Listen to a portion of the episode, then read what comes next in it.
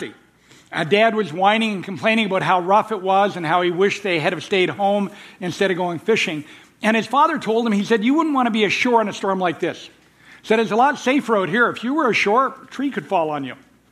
And the reality was, my grandfather probably wouldn't have headed out into the Bay of Fundy in a small fishing boat if he knew that rough weather was coming. But on the other hand, they were already there. To turn around would use up valuable time and valuable fuel to go back home and then come back out to where they were supposed to be. And so they safely weathered the storm without a tree falling on them. this is week four of our Weathering the Storms of Life series. Over the past three weeks, we focused on storms that have happened at sea. And the, the first week, we looked at the Old Testament story of Jonah. We learned five things from that story. We learned that not every storm is our fault, that every action has consequences for others. Uh, don't make major decisions in the midst of a storm. No storm lasts forever. And finally, the remedy for disobedience is obedience. Well, two weeks ago, we looked at the time that Jesus calmed the storm that he was in with the disciples on the Sea of Galilee. From that story, we learned sometimes obedience leads us into storms. Jesus is always with us in the storms. Storm teaches us about ourselves. Storm teaches us about Jesus, and it's easy to nap when you know who's in control. Last week, we looked at the story of Paul's journey to Rome and the multiple storms he encountered on the way. There are five lessons there as well. What a coincidence. You're thinking, wow. First is sometimes a storm is just a storm. He was neither obedient nor disobedient, ended up in a storm. Storms don't always come alone. If there's something you can do, do it. The consequences of the storm can outlast the storm, and never forget God is there. But not all storms happen at sea. I just happen to think that the really cool ones do.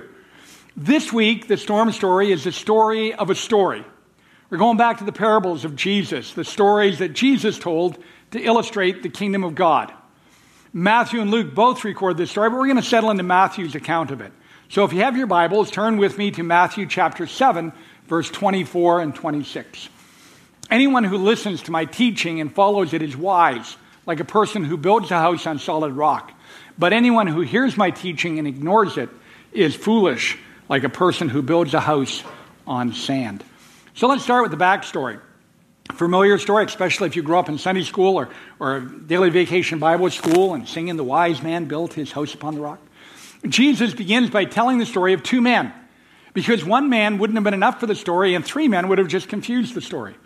And the two men had some things in common. They both heard the teaching of Jesus. They both embarked on a project. They both made choices, and they both encountered a storm in the story, the project they encounter, embarked upon, was the process of building a house. Right? And some of you folks have been connected with building houses. Now, this, of course, is an analogy for the life that each one of us creates for ourselves. I'm not a builder, but I love building. Angela and I have had two new homes built through the years, one in Australia and then our first home further down in Kingswood. And although we didn't actually build them, we helped design them. We were on site every day checking progress and bringing the contractors homemade chocolate chip cookies because you'd be amazed at how much better performance you get from contractors with homemade chocolate chip cookies. Over the past 30 years, I've been involved in three church building projects, and each of those I was involved in the design. I was on site every day. I took part in the building project, swinging a hammer, lugging stuff, and painting. I love building. And I've discovered that in each of these cases, you need to be careful about what's happening while the building is under construction. Because you'll pay later for any shortcuts that were taken during the construction process. And trust me when I say that nobody, nobody will care more about the, your house being built than you will. And so the two men both build their homes. One chose to build on bedrock, the second man built his house on sand. Now, the commentators tell us that 2,000 years ago in, in Palestine, that this would have been a story that would have resonated with people. They would have gone, oh, yeah, they would have been nodding along. It made complete sense in their culture, time, and geography. And Barclay writes in his daily study Bible, he says, uh, There was many a gully which in summer was a pleasant sandy hollow, but in the winter, a raging torrent of rushing water. A man might be looking for a house. He might find a pleasantly sheltered sandy hollow, and he might think this was a very suitable place. But if he was a short sighted man, he might well have built his house in the dried up bed of a river, and the winter came, the house would disintegrate. You see, ultimately, both men made decisions. decisions that would dramatically affect the quality of their lives later on. And Jesus explains very clearly what he was trying to say. Doesn't beat around the bush, doesn't try to sugarcoat it, doesn't try to make it nice sounding. He says this Jesus said, Anyone who listens to my teaching and follows it is wise. And anyone who hears my teaching and ignores it is foolish. Now, notice that Jesus doesn't say that the men were smart or stupid, because smart and stupid aren't the same as wise and foolish. Because it's easier for a wise person to gain knowledge and become smart than for a smart person to gain judgment and become wise. And we've all met people who are incredibly smart, but dumb as dirt when it comes to the decisions and practical things in life. So, one of these men, the wise man, hears the teachings of Jesus, and he chooses to make those teachings the foundations of his life, even though it's not necessarily the easy choice or even the popular choice. And today, following Christ continues to, to not be the easy choice or the popular choice. The second man heard the same message but made a different decision. He chose to ignore the message. Now, we don't know what philosophy the second man decided to embrace don't know what teachings he decided to follow, but we do know that it wasn't the teaching or the philosophy of Christ. And Jesus tells us that the foolish man made his decision to ignore the teaching of Christ for the same reason the foolish man built on sand. It was easier. He wasn't looking to the future, he was just concerned with the here and now. So, in this parable, Jesus, first of all, demands that people listen to the message. And secondly, he demands that they do something with what they've heard. Knowledge only becomes relevant when it's translated into action. When I first went to work for my dad on the tugboats between my grade 9 and grade 10, he gave me a big lecture on doing what I was told. And he said, when, when, when me or him being captain or anybody else on the tug tells you to do something, we want you to do it. He said, if we tell you to jump, you should be in the air asking how high. And I looked at him with that 15 year old, I know it all looked. And he went, seriously. He said, if we're towing something and the rope or cable breaks, it could cut off your head. And what would I tell your mother? Right? That made sense even to a 15 year old who knew everything. But understand this the same way that you don't build a house overnight, you don't build your life overnight. Stephen Covey wrote, Sow a thought, reap an action. Sow an action, reap a habit. Sow a habit, reap a character. Sow a character, reap a destiny. So let's continue with the story of the building. Matthew chapter 7, verse 24 to 27. Anyone who listens to my teaching and follows it is wise, like a person who builds a house on solid rock. Though the rain comes in torrents and the floodwaters rise and the winds beat against the house, it won't collapse because it is built on bedrock. But anyone who hears my teaching and ignores it is foolish. It's beat against the house, it will collapse with a mighty crash, which of course is the storm story. Now, presumably, uh, the houses weren't built in the midst of storms, but the storms eventually came. And it seems they came from all directions. The story doesn't just say that the rain came, it said the rain came in torrents. And because it was raining so hard, the, the rivers flooded and the floodwaters came up against the base of the house, and, and the heavy winds were beating against the house. Last week, I spoke about how there are times when one storm seems to follow on the heels of another storm. But sometimes it's all one storm and they have multiple elements. You get sick, you can't work, you lose your job, you can't pay your bills, you lose your home. Not multiple storms, but elements of the same storm. Now, in the story that Jesus told, the storms are identical torrential rains, floodwaters, and wind. But it's in the end result that we see the difference. Because at the end of the day, one house is left standing while the other house has collapsed. So, what are some of the lessons from the story? Well, the first thing we, we discover is that storms will come. Regardless of how nice the weather is when you're building the house, you can be assured that at some point storms will come. So, if you're building a house in Canada, you ought to prepare for snow. If you're building a house in Florida, you ought to prepare for hurricanes. There may not be a storm today, but the storms will come. Your life may seem peachy right now, but the chances are that at some place in your future, a storm will come. Now, I don't want to sound all negative, but simply realistic. And storms come for good people as well as bad people and the people in between because we're all roommates on planet Earth. When I first became a Christian, the, uh, the pastor in my home church was a man by the name of Jack McKenzie. And so Jack and his wife Charlene McKenzie were my first pastoral family. We called them Pastor and Mrs. And they have been the godliest people I've ever met. An incredible example of faith and personal holiness. If faithfulness exempted us from storms, then their life should have been cloud free. But it wasn't.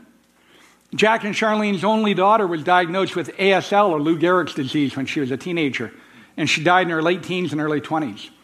Their son David was in Bible college in the States and was traveling with a singing group when he was killed in a plane crash. Their third son died unexpectedly a few years ago.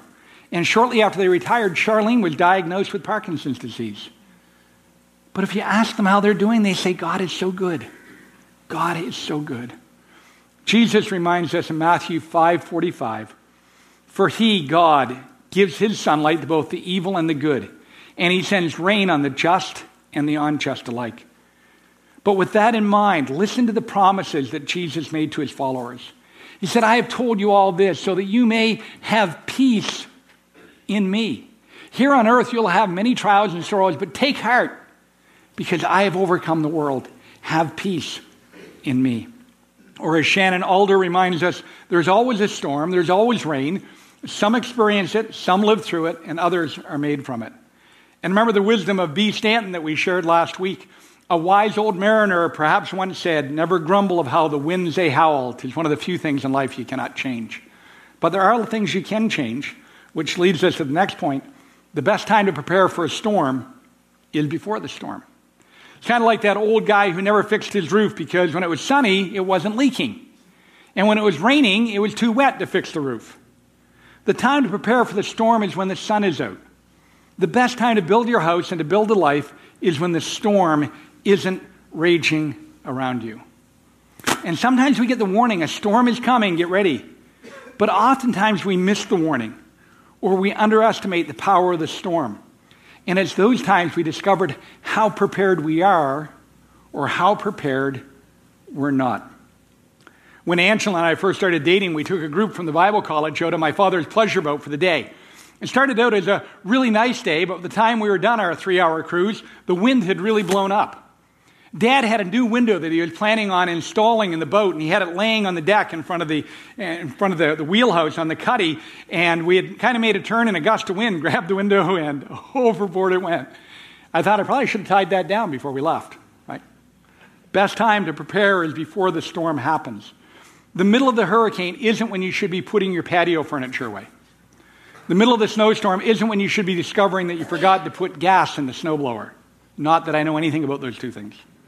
But I do know for a fact that seasick medicine is a lot more effective if you take it before you get sick.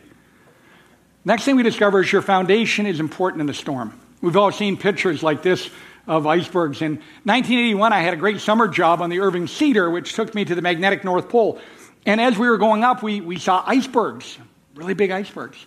And we get into some, some stormy weather while we're on our way up, and the boat is pitching back and forth. And you look over, and those icebergs would be completely placid because of the amount of ice underneath them. There were times I wished I was on the iceberg instead of on the tugboat. But it's how much we have beneath the surface, the foundation that's built. Luke's account of this parable is a little different than Matthew's. This is what Luke said. It's like a person who, building a house, who digs deep and lays the foundation on solid rock. When the floodwaters rise and break against the house, it stands firm because it's well built. But anyone who hears and doesn't obey is like a person who builds a house without a foundation. When the floods sweep down against the house, it will collapse into a heap of ruins. Jesus told another parable where he compared our Christian experience to plants and explained how the plants that had developed deep, strong roots were more likely to survive than the plants with shallow roots. So, how do you make sure that you have a strong? Start by discovering the truths that God has for us there. Paul wrote to the uh, Christians in the city of Ephesus, he wrote this Together, we are his people, built on the foundation of the apostles and the prophets, and the cornerstone is Christ Jesus himself. So, how do you discover what the foundation of the prophets and the apostles are? You read them. How do you discover who this cornerstone of Christ is? You learn about his life what he did, what he said about himself, the miracles he performed, his death, his life, his resurrection. If you don't have a Bible to read, let one of the staff know. We'll get you one in a modern translation that you can read. And it's not just reading your Bible. Make prayer a habit. Join a small group. Make regular worship a part of your routine. The time to be preparing your foundation isn't when you found out you're ill. It's not when you found out you're unemployed or there are problems with your kids. The time is now. It has often been said the best time to plant a tree is 20 years ago. The second best time is now. Nobody knows who said it, but nobody ever argues with the truth of the statement.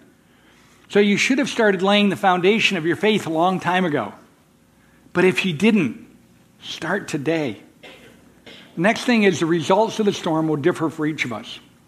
Everybody goes through a storm differently. Before we moved to where we are in Kingswood now, we used to live further back in on the, on the loop in Kingswood, and our house was down in a sheltered area, which was really kind of nasty in the wintertime when you were trying to get up the driveway. But the night of Hurricane Juan, anybody remember Hurricane Juan? That was like 15 years ago, right? Remember the power went off in the middle of the night because we had one of those printers that would cycle on and off when the power went off, right? Just to remind you the power's gone off. Click. So the power had gone off in the middle of the night. We get up in the morning, the power was still off. And I remember looking out the window and thinking, "No, that wasn't much. We had one little tree that had broken off my wheelbarrow, had blown across the yard. I'm like, what was all the fuss about? And then our son came in where he had worked the back shift in Bedford and told us about the devastation in Bedford, about yachts up on the rocks and how DeWolf Park had basically been destroyed down along the boardwalk and stuff. They experienced Hurricane Juan completely different from how we did in that sheltered little area. Both men in the parable went through the same storm. One man's house stood, the second man's house fell. In their case, it was because of good planning and poor planning, good preparation and poor preparation. But understand that every storm is different, and so are the people who experience the storm. Their life experience, their faith background, the foundation they've established, all of those things will dictate how we weather the storms. But don't try to project on others how you think the storm should affect them. You can be there for them, you can walk through the storm with them, but you're not them. And finally, and most importantly, God is with us in the storm. Maybe you wonder where it said that in the parable. It doesn't actually say that in the parable, but what Jesus does say is this Anyone who listens to my teaching and follows it is wise, like a person who builds a house on solid rock. And if you've read the teachings of Christ, time and time again. He reminds us how much God loves us, how much God cares for us, and how God will always be there for us. The prophet writes in Nahum chapter 1, verse 7 The Lord is good, good, a strong refuge when trouble comes. He is close to those who trust in him. If you've never accepted the forgiveness of Christ, if you've never accepted his grace, if you've never started to build the foundation, those promises are just a prayer away. Here's the promise that we've read the past three messages. Storms of life come, the wicked are whirled away, but the godly have a lasting foundation. And here's a new promise for you today from the book of Romans. It says, Can anything ever separate us from Christ's love? Doesn't mean he no longer loves us if we have trouble or calamity or persecuted or hungry or destitute or in danger or threatened with death. As the scriptures say, for your sake, we're killed every day. We're being slaughtered like sheep. And those verses above there, they don't resonate with us at all today in North America in 2018. But around the world, those are a reality for Christians. No, despite all these things, overwhelming victory is ours through Christ who loved us. Here's the promise for you I am convinced, I am convinced that nothing can ever separate us from God's love. Neither death nor life, neither angels nor demons, neither our fears for today nor our worries about tomorrow, not even the powers of hell can separate us from God's love. No power in the sky above or in the earth below, indeed, nothing in all of creation will ever be able to separate us from the love of God that is revealed in Christ Jesus our Lord. No storm can separate us from God's love. I don't know where you're at today. Don't know what storms may be blowing in your life or maybe in the future. But I do know this the promises of God are real. And He wants to be there and walk with you through the storm. So I'm praying for you this morning. I want to pray over you, as I did last week, the, uh, the words of Numbers chapter 6, verse 24 to 26. Let me pray for you. Now may the Lord bless you and protect you. May the Lord smile on you and be gracious to you. May the Lord show you his favor and give you his peace. In Jesus' name, amen.